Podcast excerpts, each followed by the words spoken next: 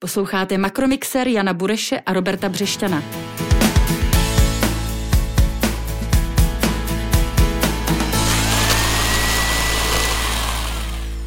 Dobrý den, posloucháte ekonomický podcast Makromixer, který pro vás připravuje Robert Břešťan, šéfredaktor hlídací pes tečka org a kolega. A Honza Bureš, hlavní ekonom Pátria Finance. Dobrý den. Naším dnešním hostem je a bude Martin Sedláček, zemědělský ekonom a také majitel nakladatelství Profipress, což je největší populárně odborné nakladatelství v zemědělské branži. Ale jak stálí posluchači již vědí, teď chvíli budu mluvit jenom s Honzou o třech ekonomických tématech. Takže Honzo, první téma, teplejší počasí, když teď zrovna za oknem to nevypadá, ale obecně zima není tak krutá, jak by si třeba Vladimír Putin přál, a levnější energie. Plyn se v létě obchodoval, jak jsme tady napsal, okolo tři sta euro za megawatt hodinu, v prosinci už jenom za sto padesát a teď dokonce za šedesát. Co to znamená, respektive je to nějaký trend, který vydrží, je to významná změna pro ekonomiku, nějaký signál?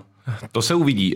Všichni by to asi rádi věděli, ale vesměs na tom trhu panuje obezřetnost, opatrnost. Je to skutečně do značné míry v tuto chvíli dáno tím teplejším počasím, ale to teplejší počasí jednak nemusí ještě vydržet ve zbytku té zimy a hodně bude záležet na tom, kde budou, na jakých úrovních budou zásobníky po této zimě a kolik bude takzvaně třeba doplnit před tou zimou dalších. A je třeba si uvědomit, že oproti vlastně tomu minulému roku tady budeme mít vlastně rok, ve kterém se nebude moct použít zdaleka v takové míře ruský plyn a ten se do značné míry použil na doplnění těch zásobníků v roce dva tisíce dvacet dva a současně s tím tady asi uvidíme i výraznější poptávku po el en gé ze strany asijských ekonomik, které se otvírají, zejména Čína, a to může stížit vlastně tu přípravu na zimu dva tisíce dvacet tři dvacet čtyři a proto ten pokles cen, který v tuhle tu chvíli vidíme, si myslím, že ještě trvalý být nemusí. Ostatně jeden z našich předešlých hostů, šéf Pražské plynárenské Martin Pacovský, také v posledních rozhovorech mluvil v tomto duchu. Mm-hmm. Ovšem ten vliv energií třeba na inflaci je, je zjevný, promítá se do toho, promítá se naopak teda i, promítají se i ty levnější energie do nějakého inflačního výhledu?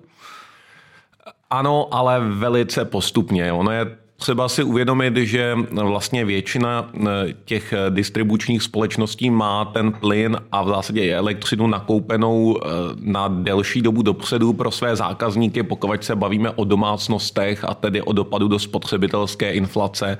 A tam ten dopad skutečně si myslím, že bude pozvolný. Může být možná trošku rychlejší u plynu, kde vlastně, když se díváme na ty tarify, tak které domácnosti v tuhle chvíli mají, tak už se pohybovaly na konci u plynu roku nad vlastně těmi vládou garantovanými stropy, tam asi ty ceny můžou jít trochu dolů, ale v případě elektřiny si myslím, že to bude daleko pozdější reakce a obecně bych čekal, že ten dopad do inflace, pokud ty ceny vydrží nízké, tak bude až v druhé polovičce tohoto roku. Inflace, jak známo, je, či by měla být záležitostí hlavně České národní banky. E, vidíme od počátku roku, možná i trochu déle, překvapivě silnou korunu, což je asi dílem e, teda intervencí, či nebo jak se o tom mluví a píše. Je to do budoucna udržitelné, myslím, ta silná koruna? No, zrovna ty poslední zisky opravdu překvapily všechny, i Českou národní banku, a ty zisky koruny souvisí s tím, o čem jsme se bavili na začátku, s tím teplejším počasím také, protože kvůli tomu je na globálních trzích takzvaně veseleji a um, investoři mají i větší chutí do rizikových aktiv, ke kterým se počítá například i česká koruna nebo maďarský forint, polský zlotý v regionu, a nehledě tedy na vlastně jakoukoliv politiku ČNB, ta koruna samovolně posilovala a v tuhletu chvíli je dokonce zhruba o tři procenta silnější, než ČNB předpokládala ve své prognóze.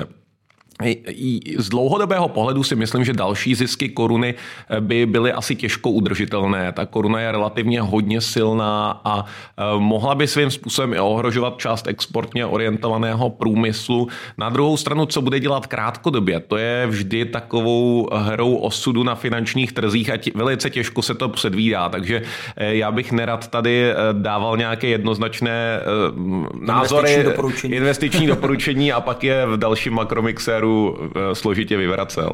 Výborně, díky Honzo. A teď tedy ke slíbenému hostovi, je jím zopakuji Martin Sedláček, zemědělský ekonom. Dobrý den. Dobrý den, děkuji za pozvání a za zájem o zemědělské téma.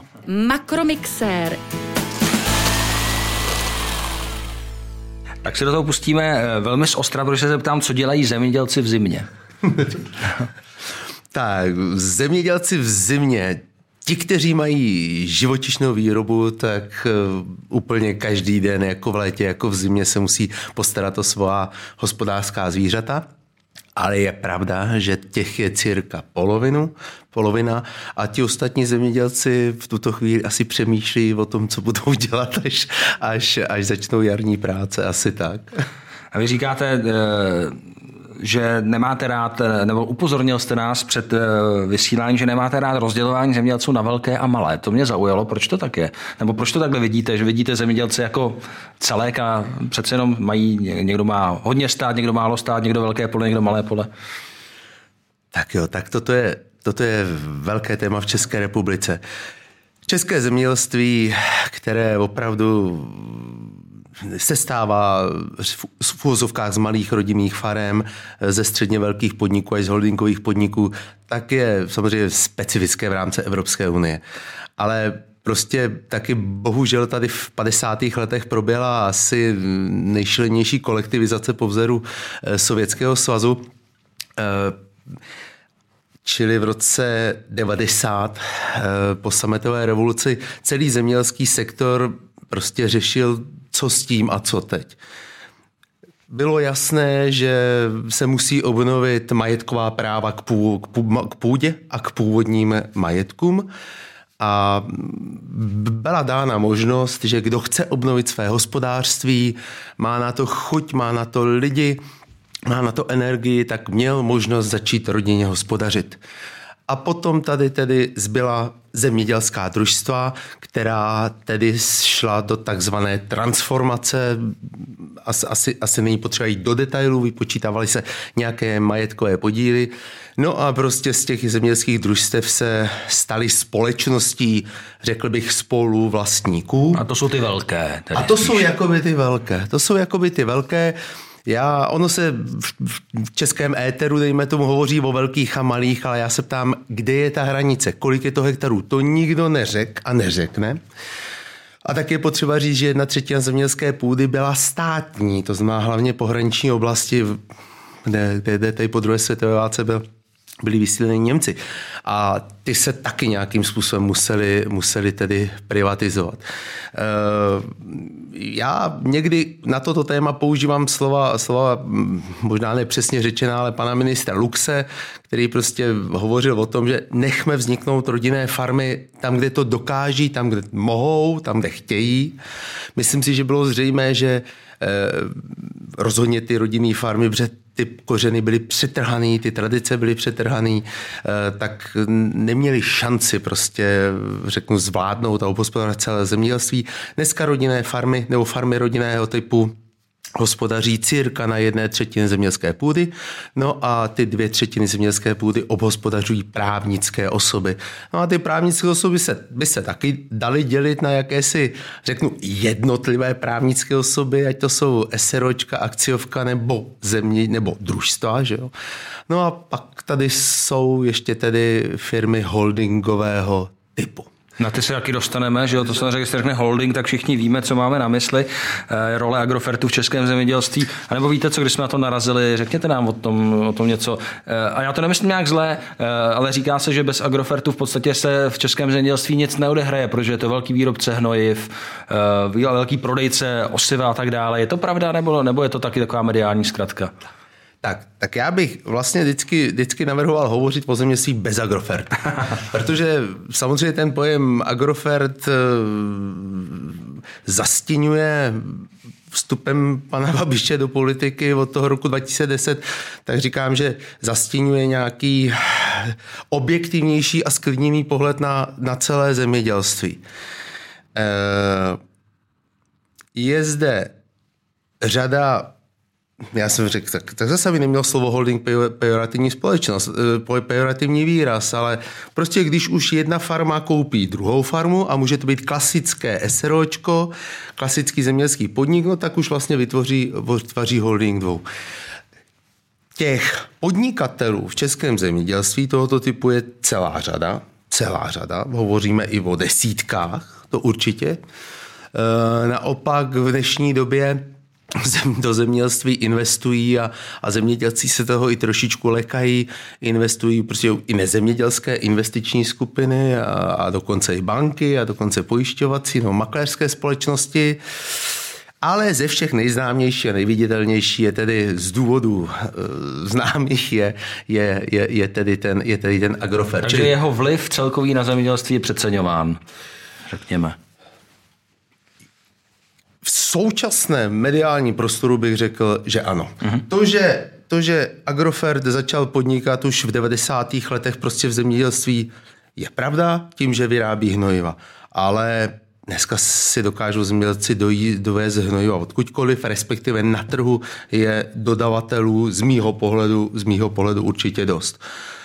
Uh, ano, na konci devadesátých let tady byli uh, dva velcí uh, hráči, kteří měli sklady na obilí, Agropol, Agrofert, Agrofert koupil Agropol. V tu chvíli to byla velká síla, protože vlastně, když zemědělci potřebovali prodat obilí, tak, tak, tak tedy sem. Ale na druhou stranu tam vždycky byly nějaké služby v takzvaných jako poskytování zelených úvěrů, to znamená nějaká, nějaká hnojiva, nějaká osiva prostě předem. V dnešní době má většina zemědělských podniků vlastní sila, vlastní skladování obilí, takže bych řekl, že zas tady není žádná pozice. A kdo nechce spolupracovat s Agrofertem, tak rozhodně se tomu může vyhnout, mm. beze všeho. Já možná ještě jednu otázku zpátky k tomu vel, vel, velcí malí, s tím Agrofertem to konec konců trošku souvisí. Zase možná mediální zkrátka velkým zemědělcům, zemědělcům se často vyčítá, že jedou na výkon, že ta péče o krajinu není taková, jako třeba v případě těch rodinných farem, že ty dlouhé lány přispívají k erozi, že, že se ta půda příliš, jak se udusává, upevňuje velkými stroji. Je, je to tak, nebo taky to vidíte jinak trošku? No, tak ten rozdíl mezi velký malý v té péči o krajinu, myslím. Tak, tak, tak, tak toto bych určitě viděl jinak. Protože podle mě je důležité, jak se každý o ten konkrétní hektar zemědělské půdy stará. A kdyby člověk teď chtěl vzpomínat i na, i na třeba běžné zprávy, prostě co v masmédiích vidí, že tamhle někomu menšímu uhynou zvířat a tamhle některý větší způsobí teda splav půdy, špatně zase té cukrovky. Tam těch viníků se na poli malého nebo velkého najde vždycky dost. Důležitý je, jestli opravdu někdo o tu krajinu pracuje, řekněme, s péčí řádného hospodáře a, a, a velcí malí. Já z mé zkušenosti a samozřejmě těch farem, ať prostě rodinných nebo, nebo, nebo právnických, jsem znám řadu, a v podstatě bych řekl, že o jeden hektar pšenice se starají všichni úplně stejně. Ono to taky nejde jinak. O jeden hektar brambor, o jeden hektar řepky nebo o jeden hektar cukrovky. V tom v podstatě se nedá ani rozdíl udělat. Co se týče používání zemědělské techniky, no tak zemědělská technika, buďme rádi, že ji máme.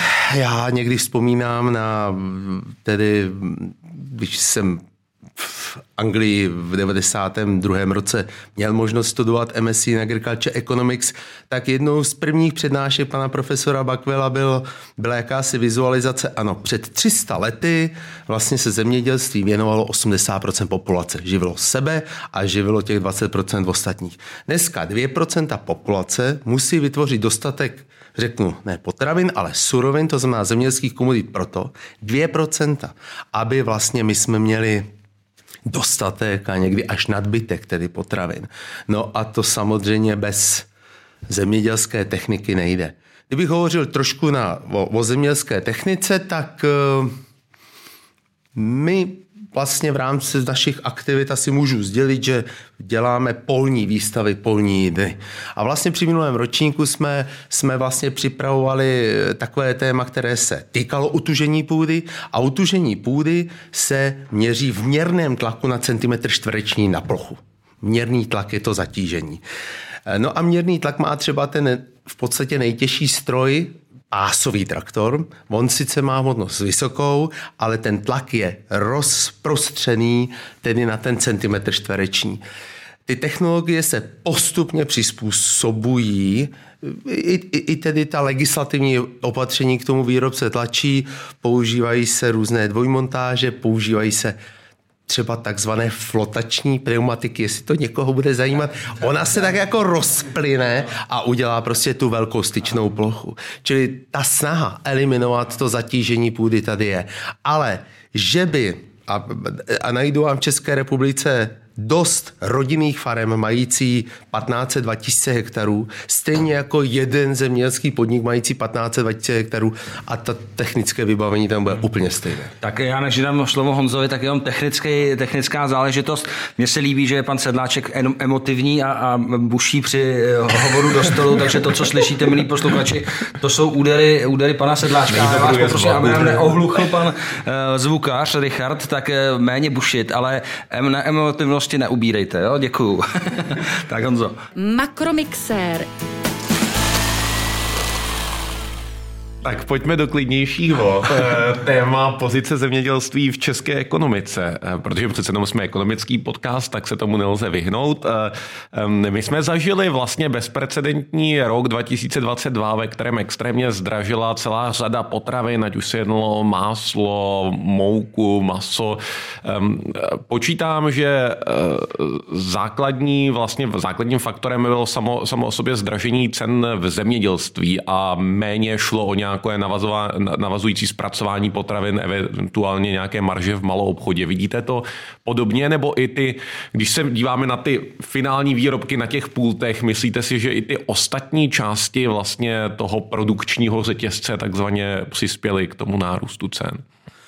Tak já si myslím, že spravedlivě je potřeba říci, že všechny ty, řekněme, tři části zemědělec, prvovýrobce, potravinář a prodejce, tak, tak samozřejmě se podílejí na tom zvýšení cen, protože řekněme, ty, ano, ty, ty náklady na energie a, a, a paliva, dejme tomu, vzrostly enormně. Já se tady, se chtěl říct zemědělců, vždy trošku chci zastat, ale, ale, ale ne, objektivně, objektivně i v té zemědělské ekonomice. Ten zemědělec při té cenotvorbě tahá trošičku za ten kratší konec provazu vždycky. To, že se stalo, řeknu na jaře loňského roku, něco takového, že z průměrných cen čtyři a půl pět tisíc korun za tunu pšenice to vyskočilo na deset nebo patnáct tisíc pšenice.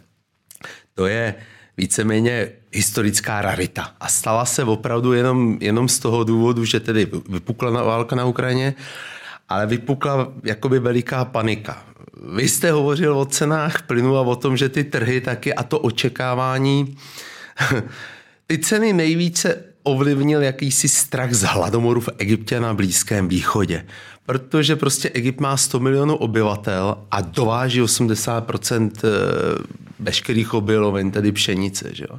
A teď se vědělo, že z Ukrajiny pšenice nevyjede, nebo nakonec naštěstí vyjela, ale, ale v té době to nikdo neviděl. Takže opravdu ty trhy zachvátila úplná panika.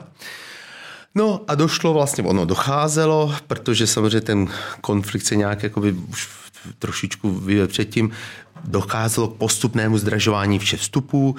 Na straně prvových zemědělců to byla teda ta hnojiva, když já radši říkám přípravky na výživu rostlin. Víte, ono to trošku zní občanům jinak. Dovolím si malou odbočku. Říkali jste, že můžu. Jíst a živiny potřebuje jak člověk, tak zvíře, tak prostě ta plodina. A pokud já chci, aby nám ta pšenice dala těch pět, šest, sedm, osm tun z hektaru, tak je prostě ty živiny dodat musím. Ale vrátím se k tomu, že samozřejmě do Evropy se toho dováželo hodně moc z Ruska, z Ukrajiny, z Běloruska. No a ten, ten, ten kanál jaksi vysychá nebo vyschl. Čili došlo k takovému jednorázovému velikému navýšení cen, no a pak už to všechno, všechno dál. Od těch cen obilovin, no, ty pšenice se dá říct, že se to odvíjí tak trochu všechno. A z pohledu hospodaření zemědělců počítám, že pro vlastně tu rostlinnou výrobu samo o sobě to, že vzrostou ceny pšenice, je vlastně dobře, jestli to chápu správně, protože roste cena vaší produkce ze strachu, který je na trzích. Na druhou stranu všechny ostatní vlivy, včetně teď, když se soustředíme na rostlinnou výrobu, včetně dražších energií, pohonných hmot, hnojiv následně, tak to jsou ty vlastně vlivy negativní. Ale počítám, že celkově stejně pro tu rostlinnou výrobu to nemusel být špatný rok. Mýlím se, nebo... Nemýlíte se, nemýlíte se. Ono nakonec ještě oficiální vlastně hospodářský výsledek českozemělství ještě není. Vydá její Český statistický úřad vždy takhle, řekl bych, že na, zač- na začátku února. Ale je to víceméně...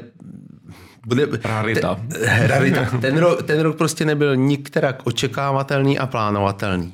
Ale já si myslím, že i na poučení toho, z toho loňského roku, to znamená, já bych to bral, ta zemědělská produkce a země, zemědělská ekonomika ospravedlňuje dotace do zemědělství právě tím, abychom naší společnost, řekněme českou nebo evropskou, abychom se dokázali vyhnout tak nejen nějakému nedostatku potravin, o tom už nikdo ani neuvažuje, byť generace ještě našich rodičů a prarodičů stoprocentně, že jo, a Evropa po druhé světové válce ty nedostatky prostě zažila, ale abychom se vyhýbali i nějakým extrémním cenovým výkyvům. Proto prostě ty nějaké subvence a dotace a regulativní nástroje Evropská unie a společná zemědělská politika má a zná. Máte pravdu, zemědělcům vzrostly raketově výkupní ceny zemědělských, hlavně rostlinných komodit, že se sami divili, nikdo to nečekal, kdo by neprodal, když má možnost. Dobře dopadnou ti, kteří léta hospodaří dobře. To znamená ti, kteří měli už z podzima nakoupená hnojiva a osiva, významná nákladová položka, už prostě z toho, z toho minulého roku, tak ti ještě řeknu, výhodně nakoupili si, si prostě vstupy do budoucí úrody a potom teda extrémně dobře prodali. Ale ta druhá část zemědělství, to znamená to, že potřebujeme polovinu nebo skoro dvě třetiny vlastně ty rostlinné produkce nebo produkce obilovin potřebujeme na výživu zvířat, drůbež, produkce mléka, vepřové, no tak ti samozřejmě ten rok měli jako extrémně těžký. Že? Ty potřebují jak ty energie, tak tato drahá krmila pro hospodářská zvířata a tam naopak ten hospodářský výsledek bude velmi, velmi, velmi špatný. Obecně v živočišné výrobě tedy myslíte, že to bude horší vzhledem k tomu, že tam ty krmiva a všechny ty věci navázané na tu rostlinnou výrobu ano, dražší, ano. jako dobíhají. Ano, ty, ty, ty, tam, tam, tam zase naopak byl ten, ten, ten, ten náraz toho, toho, ten nárůst nákladů byl najednou velmi citelný. A jakési zvyšování cen jim začalo teprve opravdu dva měsíce, tři měsíce, tedy potom začaly reagovat teprve trhy. Takže zemědělci, kteří dělají jenom rostlinnou výrobu, tak budou mít dobré hospodářské výsledky. Ty, co dělají v úvozovkách jenom živočišnou výrobu nebo převažující živočišnou výrobu, tak to bude v lepším případě vykompenzovaný standardní rok. Vy jste tady naznačil, že vlastně ty zemědělci dlouhodobě tahají za ten kratší konec toho provazu. To je takové zajímavé téma. Je to skutečně vlastně u všech těch zákoutí toho zemědělství, když se pohybujeme přes tu rostlinou, tu živočišnou výrobu, všude stejný případ. Není to někde tak, že za ten kratší konec třeba tahají potom ty zpracovatelé těch potravin a třeba zemědělci nemají možnost vyvézt, dejme tomu třeba mléko, jednoduše pokud není dobrý odbyt v Česku do Německa nebo do Polska. Jak, jak, jak si na tom stojí, když bychom se na to měli podívat možná trošku víc do hloubky, ty jednotlivé zákoutí českého zemědělství, kde ten provaz je takzvaně nejkratší a kde je třeba trošku delší? Zemědělci opravdu prodávají své komodity za ceny, které jim ten zpracovatel v tuto chvíli nabídne. Samozřejmě jsou schopni nějakým způsobem trošičku vyjednávat, Ale, ale, ale opravdu zemědělec si nemůže říct, a pokud se dostane, pokud je na trhu převis nabídky a ty ceny, a stalo se to mnohokrát za posledních deset a více let, a ty ceny opravdu na hranu nebo i pod výrobní náklady toho zemědělce, tak, tak on prodat musí. Vy jste zmínil mléko, to je prostě neuchovatelná, neskladovatelná komodita, čili mohu vzpomenout takzvaná mléčná krize na přelomu let dvacet patnáct šestnáct. Nelevalo se do kanálů. Je to tak, ne? Nebo myslíte, že naopak chybělo? Ne, ne, ne, ne, ne. Ano, ty ceny byly tak nízké, že se vylévalo do kanálu a, a znám ty obrázky i, i, i z Anglie a z Francie, ano, a, a, a historie zná i pálení obilí, protože když je prostě takový přetlak prostě na trhu, tak to opravdu ti zemědělci nakonec musí prodat za jakékoliv ceny nebo i pod náklady a, a toto je jakýsi takový surový projev, jak se, jak se toho, jak se toho, jak se toho nadbytku zbavit. Evropská unie nakonec má jakési, jakési základní výkupní, výkupní ceny pod a hladiny, pod které by tedy ten výkup neměl klesnout. U mléka teda ne, u, je to u, právě u, u obilovin a u pšenice. Ale bych se se ptal na tu, na tu cenotvorbu, čili opravdu dá se říct, že se ceny utvářejí plus minus tržně, utvářejí se v celoevropském prostoru, kde tedy máme jednot, jednotný trh. A zemědělci opravdu akceptují a musí akceptovat ceny, které jim prostě mlékárny nebo prostě obchodníci nabízejí. Jednou to je lepší a, a jednou prostě mají trošku, trošku ruce v dlaních. Jinak zemědělci vyvážejí, řada zemědělců vyváží mléko, mléko za naše hranice. V Drážďanech je veliká mlékárna, v Chamu je veliká mlékárna. Jsou tak veliké mlékárny, že už zase v tom, řekněme, pásu severních, západních Čech víceméně žádné mlékárny nejsou. Byly, byly, byly, byly i relativně malé, že jo, v těch devadesátých letech. Či jihočeská Madeta je prostě taková první, prv, první velká mlékárna v těch jiných Čechách. No a, a někteří prodávají tady, tady, tady doma, ale na tu otázku ještě opravdu ti zemědělci musí reagovat, chtějí-li prodat, tak, tak mají cenu, kterou od nich vezmou pekárny, mlékárny, ale samozřejmě ti potravináři si stěžují na tom, že jsou zase v soukolí zemědělců a obchodních řetězců. No a léta trvající spor mezi obchodními řetězci, potravináři a zemědělci, kdo může kdo za to může. Nárůst, kdo za to může. Ano. To si právě říkám, jestli ten mezičlánek vlastně není pod největším tlakem, pokud vlastně ten zemědělec má možnost vyvést do mlékárny v Německu nebo v Polsku, která třeba je pod menším tlakem obchodního řetězce v Německu nebo dodává větší objemy, jestli nakonec vlastně ten, ten, kdo je mezi, častokrát není pod největším tlakem, ale ono to bude asi, jak říkáte, trochu případ od případu. On to bude případ od případu a, a řeknu vám, že to, toto je téma, které, o, o kterým my píšeme taky desítky let. Já jsem tady zmínil tak na okraj, včera byla konference Zelinářské unie České republiky. Je krásné pěstovat zeleninu, ale bohužel osmdesát procent veškeré spotřeby zeleniny dovážíme. A teďka těch témat proč, proč, proč je samozřejmě spousta, ale myslím si, že Zelinářskou unii vedou chytří a odpovědní lidé a na chování řetězců v České republice si taky stěžují. Už prostě těch, těch, těch zdrojů od potravinářů, od těchto unii je, je poměrně dost, že tomu člověk jakoby věřit chce. Já osobně jsem nikdy žádnou obchodní vztah s, s řetězcem nepo, ne, ne, nepodepisoval, ale jsou jakési pravdy, že prostě v Německu, ve Francii, v Rakousku, možná to je jenom v lidech, že se umí prostě na ty svoji místní úrovni už jenom z jakéhosi pocitu sounáležitosti dohodnout trošku lépe než, než my tady v Češi. Uh, ano, je pravda, že někdy zemědělci vystartují příliš po, po, po, po řetězcích a, a, a řetězci pak vy, vy, vystartují příliš prostě po zemědělcích, ale myslím si, že opravdu tu, ty řetězci mají sílu, řekl bych až neuměrnou sílu.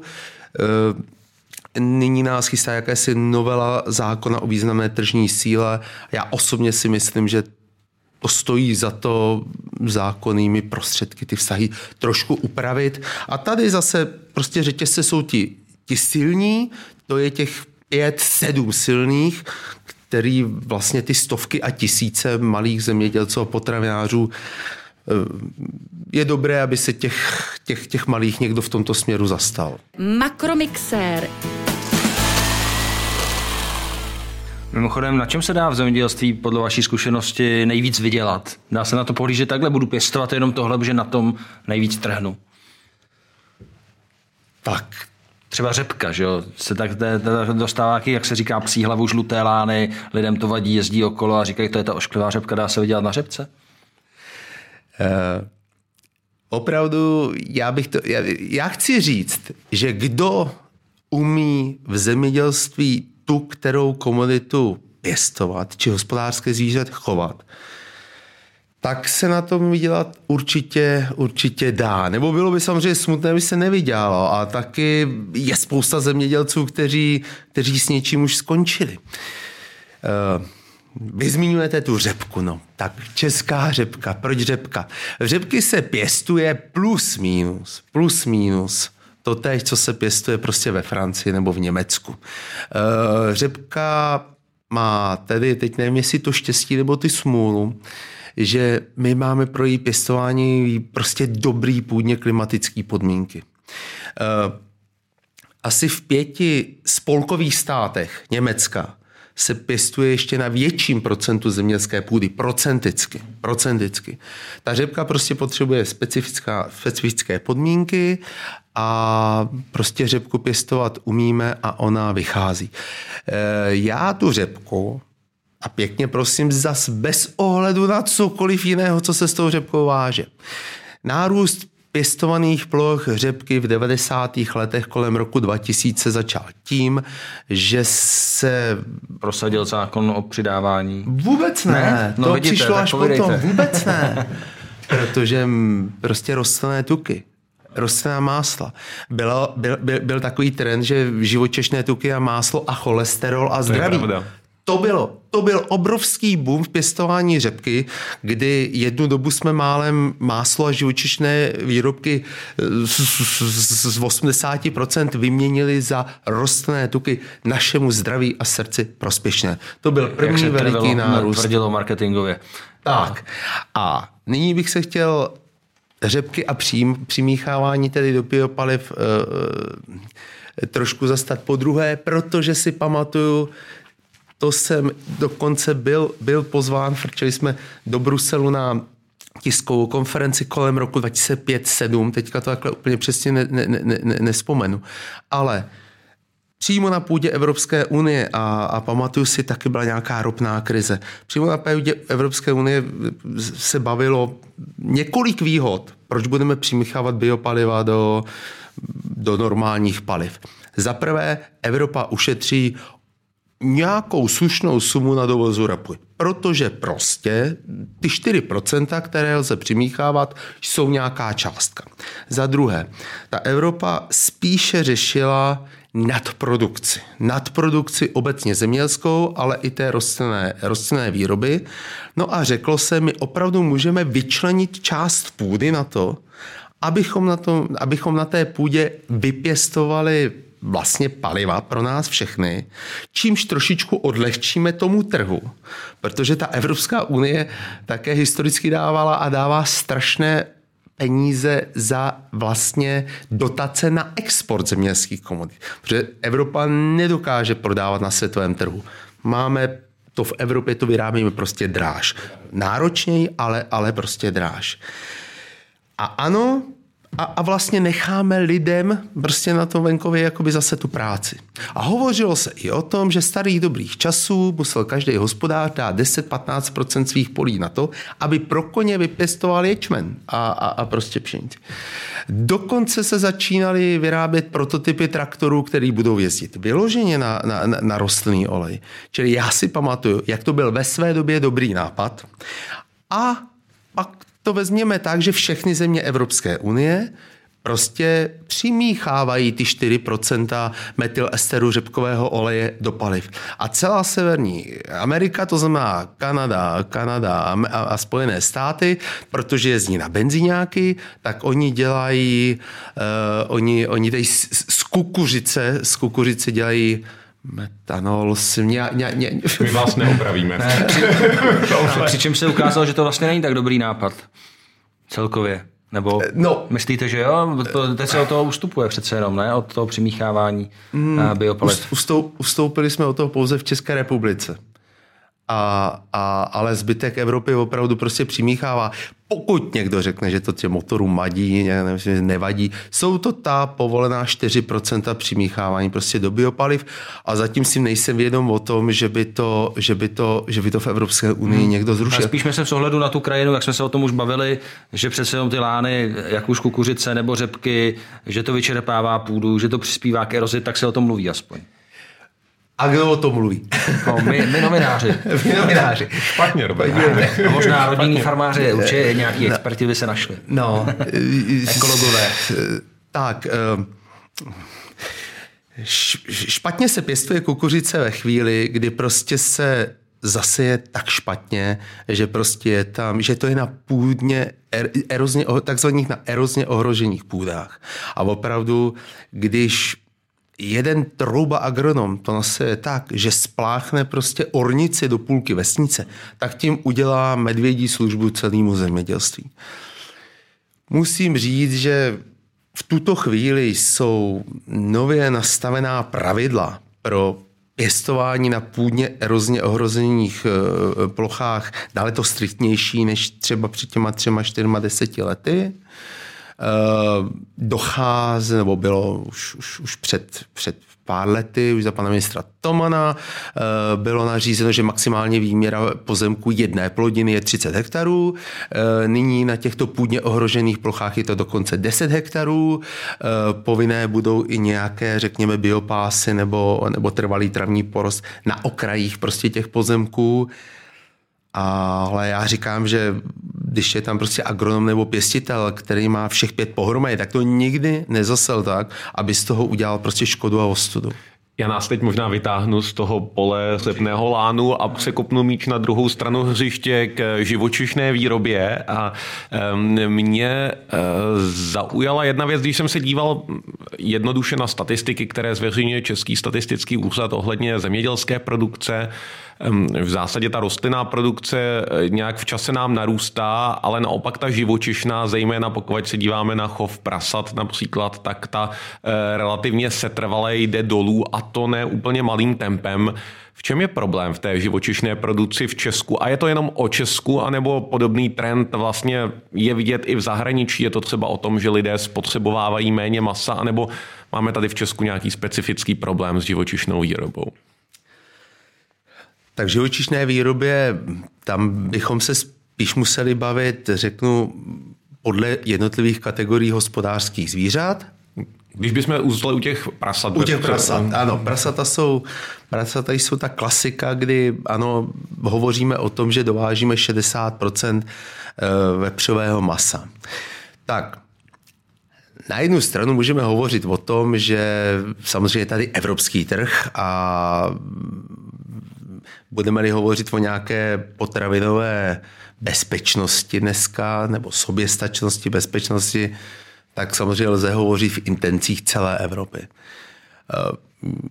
Já bych si přál, aby jsme jako čeští zemědělci dokázali vyrábět lecké komodity na evropské světové úrovni a byli v ní soběstační, nebo respektive, aby jsme v ní byli dobří jenom proto, že prostě ta celková hospodářská produkce bude přispívat k celkovému há dé pé.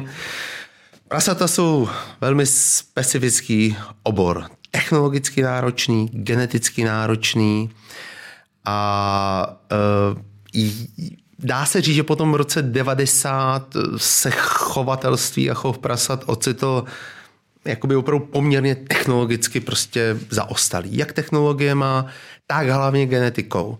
Nevím, jestli tady jít do takových podrobností, že víceméně o ekonomice chovu prasat rozhoduje počet narozených a odchovaných salat na jednu prasnici prostě za rok. Je to ekonomický parametr zemědělství. Taky celé o ekonomických parametrech. A ta situace u nás je v tomhletom horší třeba než v zahraničí, když bychom se... Už ne, už, už ne, ne. Ale dokázalo to ustát, dokázali to ustát ty podniky a ti farmáři, kteří prostě se opravdu přizpůsobili, zainvestovali do těch nejmodernějších technologií a do té nejmodernější genetiky. Takže my nyní máme opravdu, bohužel, jenom polovinu spotřeby vepřového si vyrobíme v Čechách, ale ti jsou tak dobří a tak konkurenceschopní, že, že prostě obstojí na tom trhu. A kde jsou v Evropě ty nejefektivnější výrobci? Co je ten benchmark, ke kterému se u chovu prasat vztahujeme nějakým způsobem? No tak Německo, Dánsko jsou chovatelské velmoci, ale dneska je největší producent vepřového Španělsko. Kupodivu Španělsko a je to zase jakýsi příběh, kdy prostě na základě jakési strategie ministerstva zemědělství před dvaceti, dvaceti pěti lety byl strategický plán na podporu chovu prasat. Když ten stát podpoří prostě ten, ten, ten vznik, tak Španělsko před těma dvaceti pěti lety nebyl žádný významný producent vepřového a najednou se stal prostě v Evropě, v Evropě jedničkou. A bylo to o těch investicích také v tom, to, že zainvestovali včas a napřed třeba? Má nějaké inovace v zemědělství? To s tím souvisí? To zemědělství v rámci Evropské unie je opravdu velmi ovlivňováno. Jsme se tady zmínili samozřejmě i dotace. Uh, oni jsou dotace, kteří dostávají, které dostávají všichni zemědělci plus minus stejný. Je to nějaká dotace na hektar. Naši zemědělci se můžou zlobit, že jsou o něco nižší než ve Francii a v Německu. Oni jsou zase o něco vyšší než v Litvě a v, Litvě a v Rumunsku.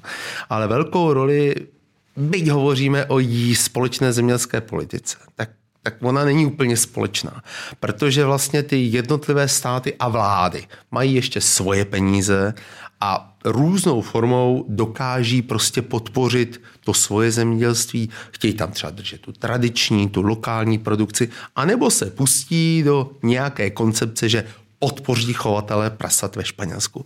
A to potom tedy zase takové vstupy do toho trhu, tak zase jakoby přerozdají ty karty, že? Na, na, na, na celoevropském trhu. Čili ano, jak jsem říkal, ti chovatelé prasat, kteří v Čechách jsou, je jich o, o dvě třetiny méně, než bylo v devadesátých letech, ale ti jsou technologicky vybavení na špičkové úrovni a jsou prostě srovnatelní s tím nejlepším, co v Evropě, co v Evropě dokážeme. dokážeme najít. Makromixer. Když jsme narazili na ty dotace, možná je čas se na ně, na ně, na ně zeptat blíže. Já jsem našel údaj zhruba tři roky starý. Podle nějž příjmy českých zemědělců jsou na evropských dotacích závislé zhruba z šedesáti pěti procent, což se mi jeví jako poměrně dost. Je to pravda, tenhle údaj, nebo se mění, mění se nějak v čase zásadněji? Ta závislost tam je, ano. Je to údaj oficiální, za který rok, ale celou dobu to takhle je. A je to dobře nebo špatně? Nebo bez toho to prostě nejde dneska?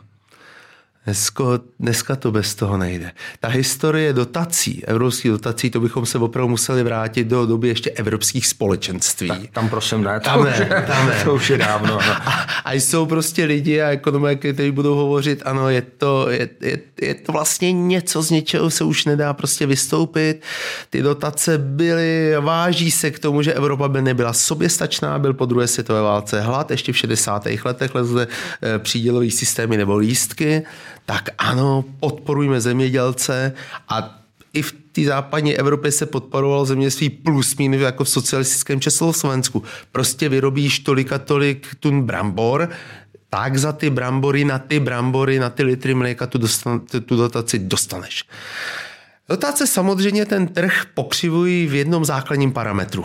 Oni, oni s tím, jak tam do toho oboru přijdou, tak vytahují i všechny ostatní ceny. Vytahují ceny půdy, vytahují ceny nájmu, asi vytahují ceny i ostatních vstupů, dlouhodobě určitě. To se ví, o tom se taky píše, no, ale jakoby není krok zpátky, protože by zase nějaké jejich škrtnutí je nemyslitelný, protože by to vlastně ten trh narušilo, narušilo a zbortilo. Čili dneska, ale ještě bych chtěl říct, že pohled na ty dotace se teď třeba výrazně změnil. Já, když jsem tedy tu svoji školu v Anglii studoval, tak byla čerstvá takzvaná McSherryho reforma v roce devatenáct devadesát dva. Ta reforma naopak upustila od těch dotací vázaných na nějakou produkci. A řekla, zemědělci, chovejte se víc tržně. Tady máte peníz na jeden hektar a dělejte si na něm plus minus, co chcete. No a vycházelo se z toho, že opravdu tam bude daleko větší, tržnější pohled, že prostě tam, kde půjdou ceny dolů, tak se toho bude pěstovat míň. No, fungovalo to? Chvilku to fungovalo. Přineslo to právě zase, zase, zase, zase jiné problémy, ale dneska ty dotace opravdu jsou čím dál víc jakoby vázané za to, na ty tedy ekologické a environmentální parametry. Zemědělci tady dostávají... Což je dobrá cesta. cesta. Asi to je dobrá cesta, byť to zemědělcům komplikuje život, ale my si řekněme, že nám to bude zdražovat potraviny. To pokud teďka malinko pojďme tedy do, protože, do tématu... Protože je to dražší, zkrátka dobře. Ano, pojďme do tématu, které, a nechci hovořit o celém Green Dealu, ale toto, myslím, je celospolečenská debata. A vy jste zmínil trošku kukuřice a, a, a žluté lány. Říkám, nebe, neberme to tak, že my bychom v Čechách pěstovali nějak výrazně hůř, víc nebo špatně řepku než, nebo kukuřici, než prostě Němci nebo Francouzi. To opravdu si myslím, že je, že je dáno tím prvním tématem, že prostě, abychom nekoukali na české zemědělství jakoby s něčím vztahem politikům a Agrofertu. Můžu ještě možná tu otázku posunout do těch vyšších pater těch dotací a když se podíváme na, ty, na ten evropský dotační systém, je nějaký jako zásadní, výraznější rozdíl? Vy jste říkal, že to je víc tržní, podmíněný tedy nějakýma ekologickýma podmínkama. Když bychom to porovnali se Spojenými státy, dejme tomu, nebo třeba i v rámci Evropy s těmi zeměmi, co jsou mimo E U, jako Švýcarsko, které má určitě také štědrý dotační systém, liší se toho hodně ty světy? A nebo jsou si už v tuto chvíli víceméně podobné, když porovnáváme ty vyspělé ekonomiky? Tak tady, tady oficiálně přiznám, že, že, že, že, že přesně systém dotací ve Švýcarsku neznám, ale jenom vím a, a, a dotace se dokáží měřit nějakými koeficienty. To Švýcarsko má obrovský objem dotací, jo, a no. Amerika určitě je postavená taky trošičku, trošičku jinak, než je, než je, než je Evropa. Ale v tuto chvíli to nedokážu přesně, přesně definovat. Vím, že z Ameriky největší peníze jdou právě třeba na reexport prostě těch zemědělských komodit, než na nějaké přímé podpory prostě těm farmářům. Ale to, to, to, co jsem teďka zmínil, že zemědělci jsou postaveni do situace, že budou dostávat dotace za to, že s daleko větší péčí o tu krajinu tedy, tedy pečují.